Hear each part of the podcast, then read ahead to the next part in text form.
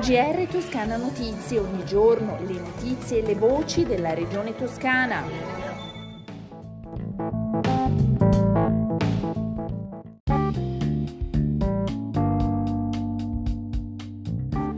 Gentili ascoltatrici e ascoltatori, bentornati, questo è il GR di Toscana Notizie. È stato approvato in via definitiva il programma Sicuro Verde e Sociale che con un investimento di 93 milioni di euro consentirà di riqualificare oltre 2.700 alloggi di edilizia residenziale pubblica. Il piano finanziato dalla Next Generation EU nell'ambito del PNRR dopo aver ricevuto il via libera del Ministero delle Infrastrutture, ha superato anche l'ultimo passaggio in giunta regionale che consisteva in una presa d'atto conclusiva del decreto ministeriale di approvazione. Questo significa che è stato espletato tutto l'iter autorizzativo e che ora il piano entra nella fase operativa.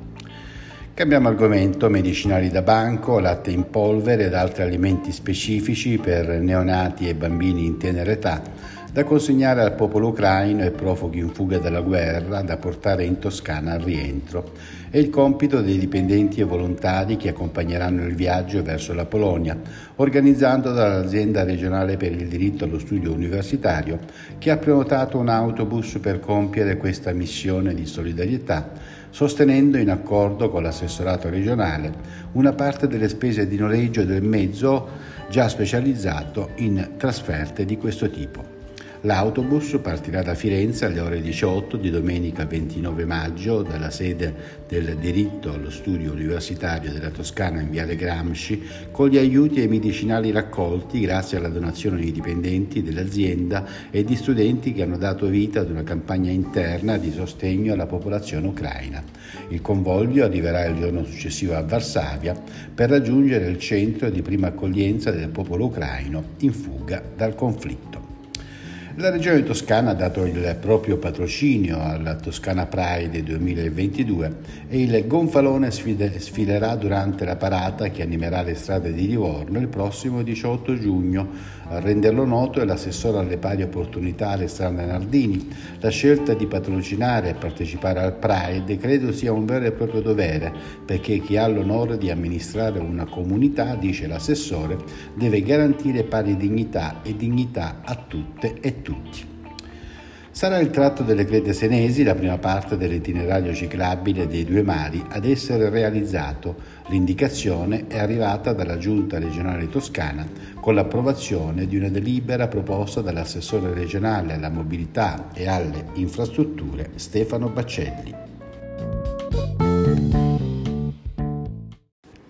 Si va avanti con i lavori della variante di Staggia Senese, c'è il bando per il secondo lotto e sono in corso i lavori del primo che dovrebbero concludersi entro la primavera del prossimo anno. Complessivamente si tratta di un'opera da quasi 10 milioni di euro stanziati, di cui circa 7 messi a disposizione dal Fondo di Sviluppo e Coesione e i restanti da risorse regionali. In Equilibrio Festival di teatro, danza e arti performative tra Castiglioncello e Rosignano in provincia di Livorno dal 21 luglio al 4 luglio compie 25 anni e guarda al passato con uno sguardo sul futuro. 14 prime nazionali, 32 compagnie con ospiti italiani e internazionali. Nelle ultime 24 ore sono 1058 i nuovi casi di coronavirus, 46 anni, l'età media un solo decesso.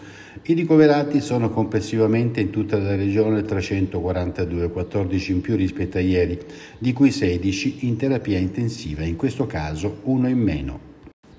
È stata rilasciata in mare la tartaruga caretta caretta pan, l'esemplare ritrovato da alcuni pescatori lo scorso 18 aprile, era rimasto impigliato nelle reti da pesca circa un miglio a largo della località Poveromo nel comune di Massa, Dopo il soccorso effettuato dal parco didattico del WWF di Ronchi e dai volontari del WWF, la tartaruga era stata trasferita presso il centro di recupero e riabilitazione tartarughe marine dell'acquario di Livorno per le cure necessarie.